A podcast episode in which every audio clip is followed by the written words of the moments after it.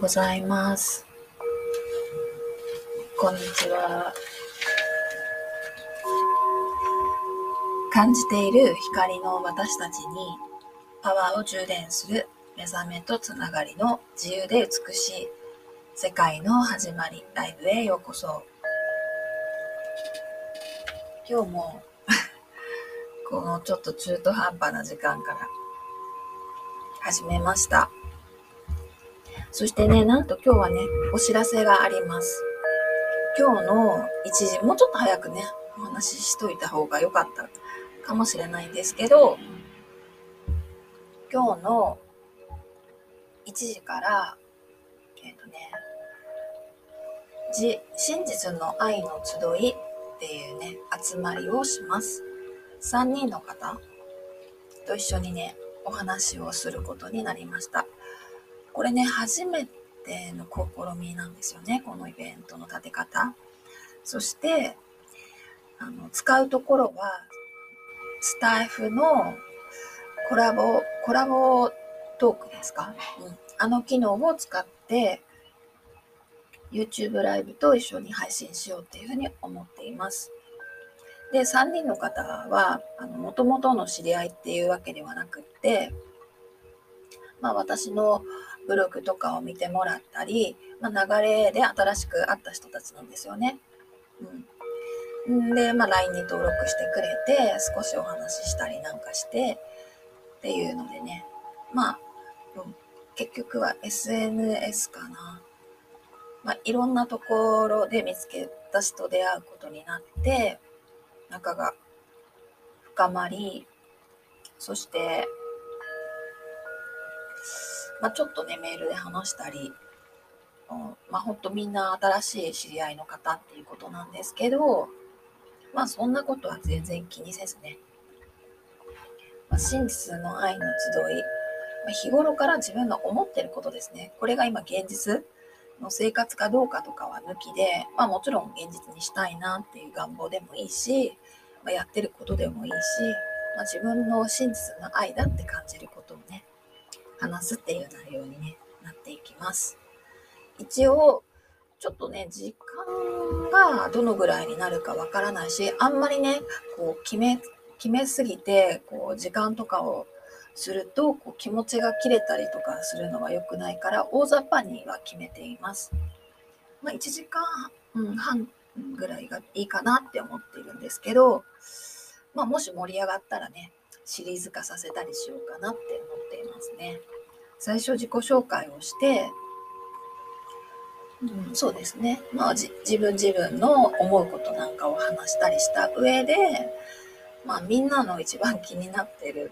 トピックの幸せについてみたいなことを話していこうかなっていうふうに思っています。まあその幸せから仕事や関係性っていう、もしまあペースが早かったらその流れだし、まあ一つのことをどんどん深掘りしていく内容だったら、うんまあ、幸せっていう内容かもしれないですね。そういったことを今日1時からやってみようと思います。まあどんな人かっていうのはね、でも来てみてからのお楽しみっていうことで、ちょっとここでは伏せておきます。まあ男女ともにいるんでね。そうそう。あの、いろんな方が聞いて、お互いの話の視点から、うん、共有、共感できることがたくさんあるんじゃないかなって思います。これコラボできるのもなんか5人ぐらいまでいるみたいなんですけど、あんまり人数をね、やっぱり増やすと、発言する、一人一人の発言が短くなるんでね、やっぱり3、4人、うん、ぐらいで一番いいんじゃないかなっていうふうに思っています。うん、あんまり少ないっていうか私がいつも一人なんですけどね。そう、ちょっと広がるし、広がりすぎてね、浅くならない感じで進むといいかなって思っていて、まあいいチームであればね、うん、ほんとシリーズ化したり、あ自分も参加したいなっていう人がいれば入ってもらったりしてっていうのもありかなって思うんですよね。やっぱりこういう心の世界とか心の中のことって聞いててそうだなって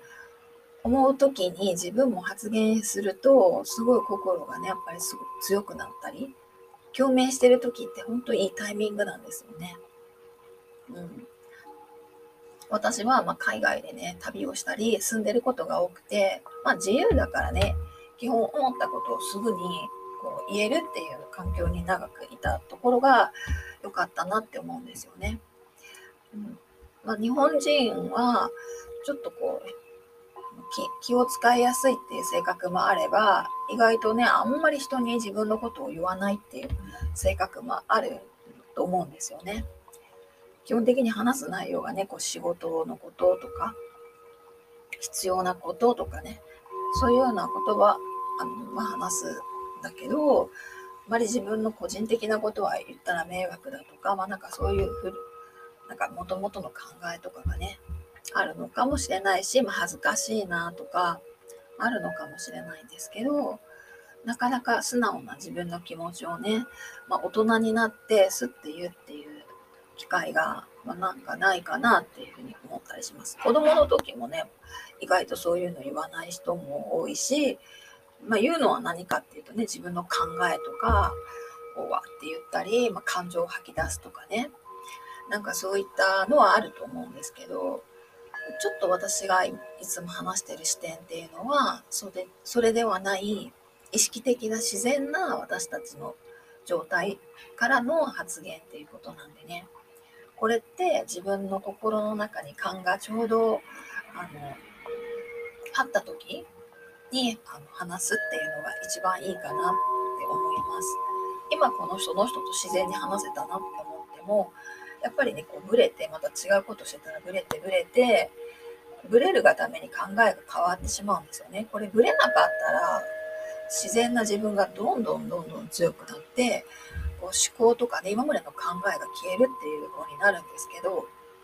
なかなかそういう風にはなりにくいんですよね普通の生活では。だからまあ本当一瞬感じたっていう時に自分の言葉にしておくっていう風にしないともう気持ちだけで置いておくとねもうあっという間に消えてしまってもうなんかそういうふうに思ったこともあったかもしれないとかなんかそういうね曖昧な記憶いやむしろもう忘れされるみたいな結果に終わることがほとんどかなって、うん、思いますね。で私はこれが本当にすごい大事なことだと思ってるんですよね。そういった心かその意識から話すことがない人生でまあ多分24時間その意識が全くゼロの人もいっぱいいると思うんですよ。もう何十年も意識が眠ったままの状態で自分の思考とか感情で生きてるとかっていう人もいるんですよね。で、まあなんかインナーチャイルドの癒しとかやってるのか、まあ、やってないのかわからないんですけど、あんまりにもやっぱり本当の自分無視されるとね、ちょっとこう、あの、うん、火山の爆発じゃないんですけどね、なる可能性もありますよね。あとやっぱりこれって本当の愛だから、そのエネルギーがないとね、何かあった時のトラブルに理性が効かなくなってね、あの、うん、衝動的になんか悪いことしてしまうとかっていうのもやっぱりそういう精神状態じゃないかと思うんですよ。あの新聞とかを見ていたら、まあ、いろんな人がすごいこう、まあ、犯罪行為というかね傷害行為とかを起こしている時の精神ってすごく優し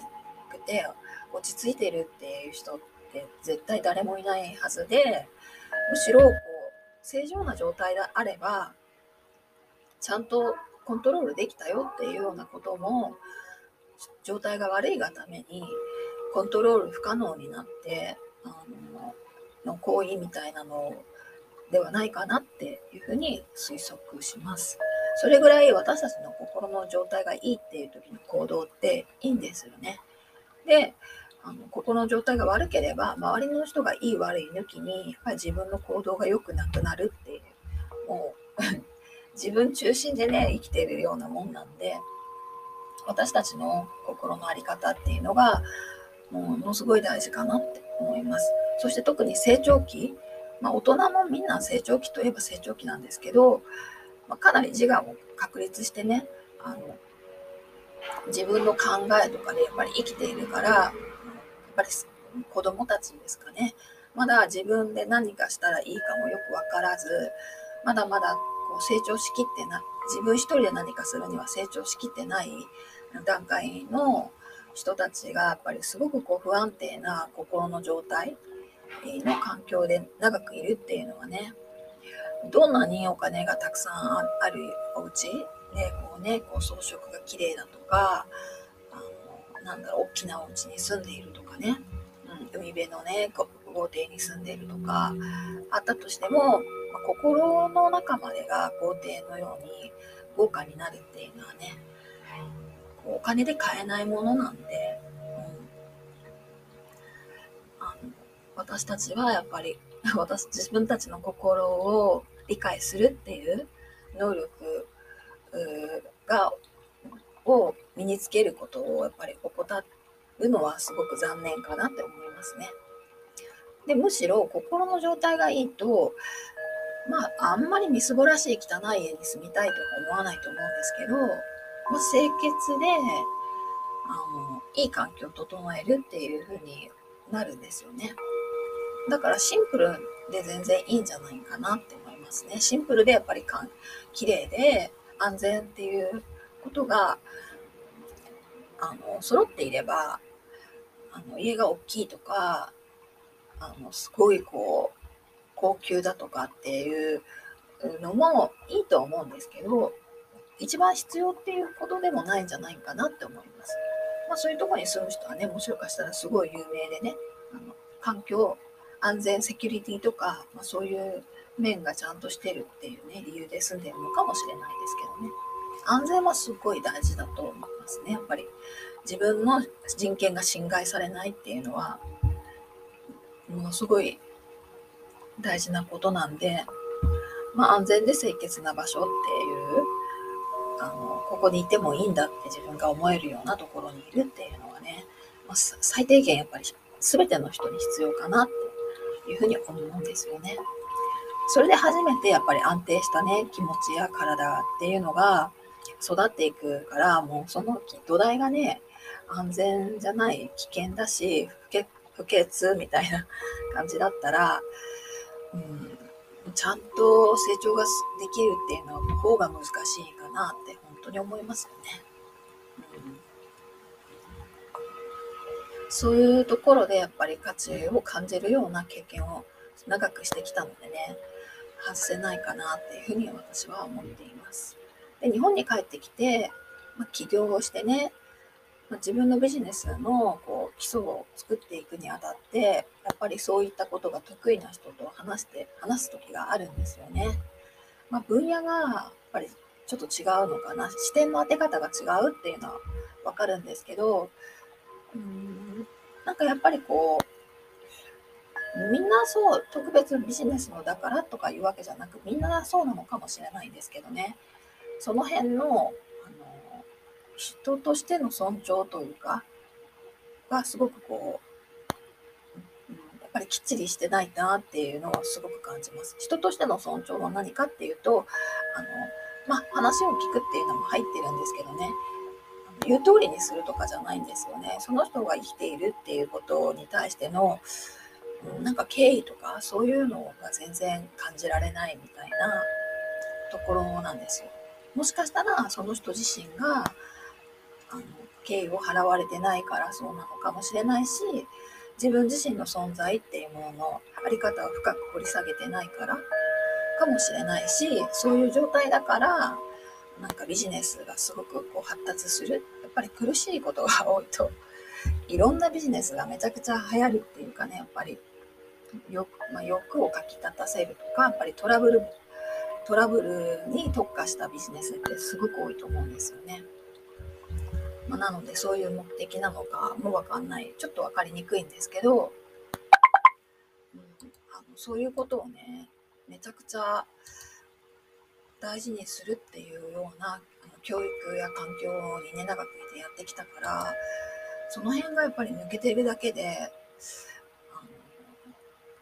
うん、その人にどんなスキルがあってもねあなんかすごいなっていうふうにね ちょっと思え思わないっていうところが私にあります。うん、でまあ私的にはぱりそういった人間性的な信頼ができないっていうことになると、うん、長くやっていく上での、まあ、価値とか意味が見つけられにくいっていうことプラスあのむしろこうちょっと病んでいくというかね、もんうん、悪い方向というかになるんじゃないかなっていう予測さえちょっとしてしまう時があるんですよね。もともとの良さがなくなっていくんじゃないかなっていうその社会の先入観とかあり方を優先するっていうか刷り込むというかねなんかそういう風になるなってるのかなっていう風に感じたりするんですよね。まあ、これは私の捉え方が悪いだけかもしれないんですけどうん、むしろこう専門性が高くてあ私が実際養護教育になった時の話に戻すと、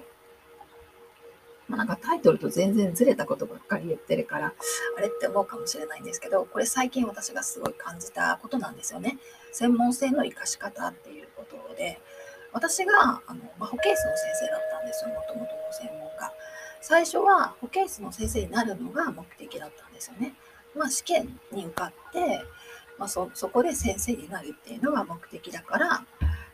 大学にも行くしじゃあの教員免許が取れるんですよね。大学に行くことで教員免許が取れる。で教員免許が取れたらあの今度はあの地方公務員の教員採用試験っていうのを受けないといけなくてそれに、まあ、合格するっていうのが次目標なんですよね。でそれに合格してしまったら もうこれから先ずっと教員として生きていくことができるっていう身分になれば、やっぱりその中での自分のこうクオリティですか？先生としてのクオリティを上げていきたいっていう風になるんですよね。うん、この辺はあの、まあ、みんなどの分野でも同じだと思うんですけどもう自分の専門性うん、専門性を上げるプラス私の場合だったら保健室の先生だから数学の先生ならねやっぱりこう数学っていうものの理解や教え方の研究をすごくやると思うんですけど私は保健室の先生だったからやっぱり自分の生活スタイルとか健康感っていうのがもう見本になると思うんですよね。もうすごいこう青白い顔の不健康なね保健室の先生とかがいてすごいこうすごいあの健康なお仕事を教えてたりとかするのも明らかにおかしいから、うん、自分自身のやっぱり健康感とかそういった生活スタイルについてやっぱり見直すというねそうそうそのクオリティを上げていくし心の質やその心の成長っていうのがやっぱりあるんですよね保健分野の中にも。それについてねやっぱり本当にこう考えてましたね。自分もなんかその自然に生きてきたからそんなに意識せずにスッとしてきたことがいっぱいあって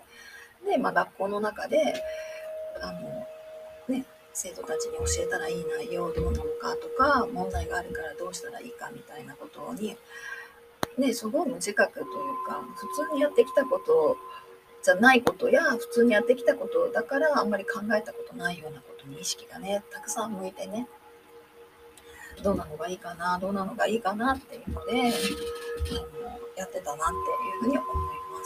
す。その時にやっぱりどの先生もねやっぱり心の成長これ大事だなっていうことを言ってたんですよねで特に養護教諭の先生たちは、うん、本当に心の成長がすごい大事でそのための教育や何したらいいかっていうね研究をみんなそれなりに活発にやってたかなって思います。で私はもうちょっとね、本とかで学ぶの嫌いじゃなかったんですけど、やっぱり頭から入るっていうのがね、研究にとってもうすでに不自然だっていうふうに思ってたんですよね。健康について勉強とかすればするほど、まあ、知識必要なのはあるんですけどね、不健康に私自身がなってったんですよね。今まで自然にできてたことを、あんまりコントロールしすぎると、コントロール全然してないんですけどねあんまり意識しすぎるとこう逆に不自然になるみたいな、ところもあったりしてねあやっぱり健康は健康と感じるっていうところから始まるのがいいなっていうところから本当にこう魂から生きて本当にそういう私たちの根幹から感じたことを話したり行動するっていうのがね真なる健康だなっていうことが私がその養護教諭をやってた時により問題意識として考えたことですね。うんでそれがまあ世界旅行っていう 自分の五感をフルにね解放し自分の心が感じたものを選んであの学んでいくっていうね地球上で遊んでるみたいな状態の時期を長く作り、まあ、最終的にはでもちゃんとね私も瞑想というねあのブッダの教えを選んだっていうところから私なりに真剣だったってことですよね。そこで叫びたりとか薬物中毒になったり、まあ、変な、ね、仲間とたむろうとかそういうわけでは全くなくて私の,、まあその真剣さっていうのが誠実さがその道につながったんじゃないかなってあそこら辺はやっぱりかなりね誇りに思っているところです。まあ、そう話してもね意外とこう、うん、なんかマウント取られたりすることもあるんですよ。なんでかなって思うんですけど全然知らない人とかにねいきなりマウント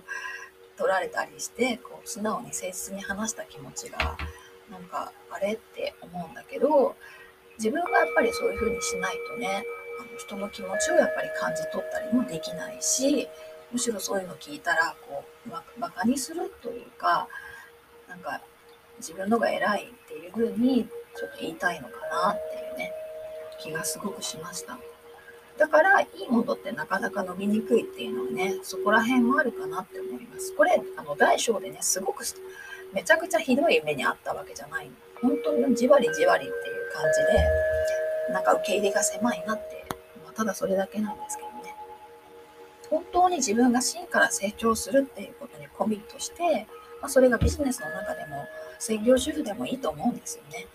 それで生きていたら多分心の中でわかるはずなんですよね。共通意識がちゃんとあるからそこであの立場とか関係ないと思うんですよね。年齢も実はあんまり関係なくって理解できるからやっぱり自分の人生とことんやっぱり生きるっていうことをねやった上で私たちそういうみんなつながっているっていうことに、うん、を体感できるかなっていうふうに本当に心から思いますね。旅の時もまだ瞑想とかしてない時もねいろんなところをうろうろして、まあ、日本では絶対会わないようなね人たちと会ったりそういう人たちと生活をしてたんですけど日本の中でねこの中でモヤモヤしたり嫌なことなくすごくうまくいってるのになんか心の中ですごく晴れてないとかいうことがいっぱいあったんですよね。でそういうふうにあのなんだろう自分目の前の現実だけが全てを牛耳っているのではない自分の心理に気づいた時にのことがこう海外を回っててそういうあ、まあ、本当に貧しい人とかね、まあ、ホームレスの人とか路上生活者とか、まあ、エイズとか難民とかね、まあ、西洋人とか本当にあらゆるいろんなジャンルの人と会った時のその雑多の混じった人たちと一緒にいる時にそのモヤモヤした感覚とかが晴れていったんですよね。本当にどんどん晴れていってだから自分の心の中で目に見えない世界中の人も一緒に住んでいて、ま目の前に現れる親とかねちょっとした知り合いぐらいの中ではちょっと感じないような生き方をしている人も私の中で感じていてまあ本当世の中もっともっと不幸なねあの親が死んだとか、まあ、孤児も本当いるし殺されてるような人もいるんですよね。ニュースにさえ上がってない殺人うんされてる死んでるたくさんの命とかがいるんですけど、まあ、心の中でそういうのも感じながら、うん、なんかこうモヤモヤするというかなんか今自分がやってるっていうこととそのモヤモヤ感に一致感を感じないっていうような現実を生きてたのかなって思うぐらい自分の心に当てはまるような あの旅だったんですよね。だから旅で日本みたいにこう精錬されて自分と似たような人だけとしか会わないみたいな社会からすごくたくさんの人に会ったことで心のもやっていうのはかなり晴れたっていうので本当の意味で心の中には全ての人が住んでいて、まあ、その人たちの在り方や生き方を知ることでモヤモヤ感っていうのは晴れていった。で、まあ、その人たちが、ま、全てが幸せになったり自分を発揮する道っていうのが、うん、やっぱり従来の、ね、常識とか親の教えとか、まあ、学校の勉強とかでは十分に解決しえないちょっと流れなのかなっていうのに気づいたからそれがやっぱりブッダの教え真実を学ぶ。それも頭で聞いてね理解してああすごいっていうじゃなく自分で実践して体感してそれがどういうことかっていうのを自分のねもう全ての細胞や魂から理解するっていうところに行って初めて納得するしその納得がやっぱり私の幸せ？すっきりする。クリアなんですよね。クリアに理解するっていうねことで超えてきたっていうところかなって思います。なので今の目の前にね現れる人っていうのはたくさんじゃないかもしれない。でオンラインとかだったらね、まあ、話す人はいるけどまだ話してないけど聞いてるこうリスナーさんもいるわけだしね。まあ、近く遠くでこうつながりながら、ま、生きているんだなっていうような私の中ではイメージですね。まあでもこの体験についての、まあ、気づきのシェアやそういった促しを今しているのでたくさんの人にねそれを聞いてもらってその人の心で感じたことのフィードバックがねたくさん私に戻ってきたりまあ、気づくっていうことが私はもう幸せの一歩だと思ってるんですよね。まあ、世の中の幸せ、自分のチョコレート欲しいから買って食べたとか、まあ、ちょっと目標設定が少し違うと思うんですけど、うん、行き着くところやっぱりそれかなって思って、これが愛だと思うんですよ。本当の愛だなって思うから、うん、シェアしてね、みんなはどう思うかなっていうのをね、聞きたいなと思っています。じゃちょっともうすぐに30分になるので、この辺で切り上げようかなと思います。今日のタイトルはね、そう私の旅や経験を通じて、結局深くで私たち全員つながってて一つだよと。クリアなマインドでいれば私たち一つで個人の差とかないんですよね。まあ、その話をしました。で今日の1時からは他3人の方とね、コラボトークをしようと思っています。まあ皆さんね、ぜひ聞いてみて、次は私も参加したいとかね、思うのであればね、参加して、たくさんの人たちの対話的なあの対話的に話をしていきたいなとも思ってるんですよね。うん、その方がたくさんの人が聞いた時に分かりやすかったりもすると思うから、まあ、いろんな形でねあの対話的な話や、まあ、質問形式でもいろんな形を変えてねあの挑戦していこうかなって思っています。